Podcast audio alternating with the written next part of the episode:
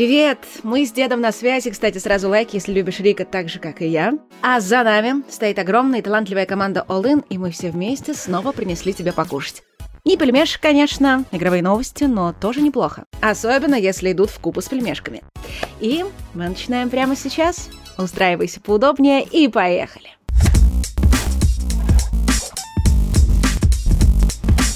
Ну и начнем с неожиданности. Журналисты Game Reactor заявили, что новая Borderlands может выйти уже в этом году. Мол, это не номерная часть, и, скорее всего, здесь все будет почти как с пресиквелом. Небольшой проект на базе Borderlands 3. Причем журналисты уверяют, что игроков ждет нечто совершенно новое. Им будет интересно посмотреть на реакцию фанатов. Ну, что тут сказать. В пресиквеле тоже экспериментировали. Добавили низкую гравитацию, и игроки, прямо скажем, были не в восторге. Надеюсь, на этот раз получится лучше. Пессимистичные анонимы пугали нас, что Call of Duty в этом году может не выйти совсем, а Sledgehammer Games разжалуют в студию поддержки. Но Activision официально заявила, что все в порядке, разработка идет по плану, причем игру делают с учетом возможностей консолей нового поколения. И все же некоторые эксперты считают, что у серии далеко не все в порядке.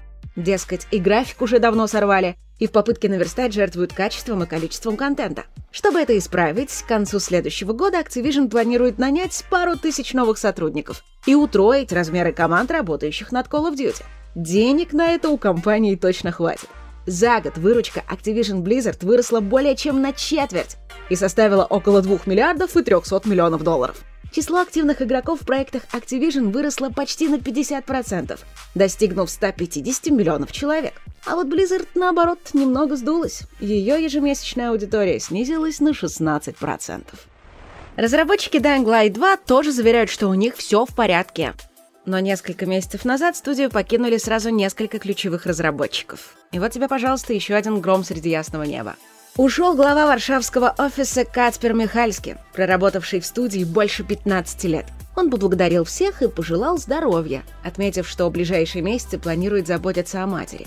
У соседей Techland и CD Projekt та же проблема. После 17 лет работы оттуда уволился Конрад Томашкевич, вице-президент студии и руководитель разработки «Ведьмака 3», между прочим. Причем его уход произошел на фоне большого скандала.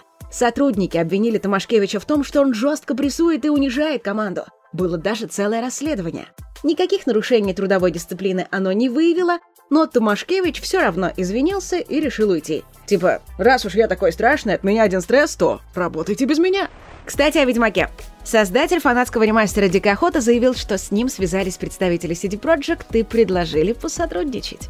Теперь материалы мода, в первую очередь текстуры сверхвысокого разрешения, могут попасть в обновленную версию игры для консолей нового поколения – Видимо, разработчики активно следят за фанатскими проектами и не против поощрить тех, кто на чистом энтузиазме занимается улучшениями игр.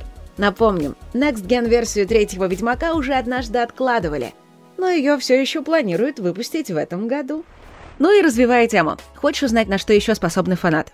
Один поклонник фильма «Бэтмен» 89 года сделал на его основе небольшую игру — Правда, он не хочет выкладывать ее в общий доступ. Боится проблем с законом, потому что никаких разрешений ему никто не давал. Зато можно заценить проект на видео.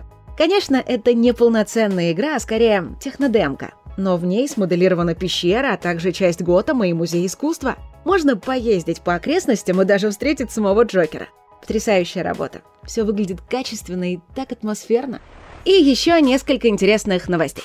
Похоже, что создатель God of War Дэвид Яффе пошел по пути Криса Авилона, начал консультировать небольшие команды. И теперь его клиентом стали поляки из Movie Games, ну, те, которые недавно выпустили симулятор наркодиллера и эротические хорроры Last From Beyond и Last for Darkness. В Counter-Strike побит новый рекорд. Скин винтовки М4А4 продали за 122 тысячи баксов. Правда, это рекорд лишь для официальной площадки. Абсолютным же чемпионом остается скин Калашникова — в январе его купили за 150 тысяч долларов. У игроков 90-х сейчас точно случится флешбэк. Студия и издатель Microids анонсировала Flashback 2, сиквел культового платформера 92 -го года. Увы, саму игру пока не показали, только логотип. Bungie представила 14 сезон Destiny 2 под названием Splicer. Игроки отправятся в виртуальный мир и будут воевать там со злобным искусственным интеллектом. В игру добавят две новые активности, награды и многое другое. Blizzard и телекомпания Fox подрались за бренд Diablo.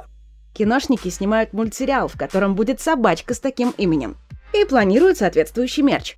А Blizzard резко против. Мол, вы нам со своей псиной всех клиентов распугаете. Как оказалось, трусы не играют не только в хоккей, но и в Resident Evil 7. Capcom заявила, что по отзывам игроков она была слишком страшной, поэтому Village решили снизить градус напряженности и сделать ее чуть более комфортной. Ну и по средам у нас мультрекомендации, так что всем гор позитива и сок без мякоти. Короче, сегодня я посоветую мультик, который называется «Вся правда о медведях» или «Мы обычные медведи». Он по-разному называется, далеко не новый мультик, но очень приятный. И неожиданность он про трех мишек, которых зовут Белый, Панда и Гризли. Это три брата, с максимально разными характерами, но очень привлекательные и запоминающиеся. Мишки покоряют всех просто своей активностью, тусуют на детских днях рождения, выгуливают краба и мечтают стать интернет-звездами. Короче, все как у всех. Но в своей попытке социализироваться они вечно попадают в какие-то дурацкие истории, и все это оборачивается трэшем. Короче, заглядывай в их берлогу. Они всегда рады гостям. Вся правда о медведях. Смотри.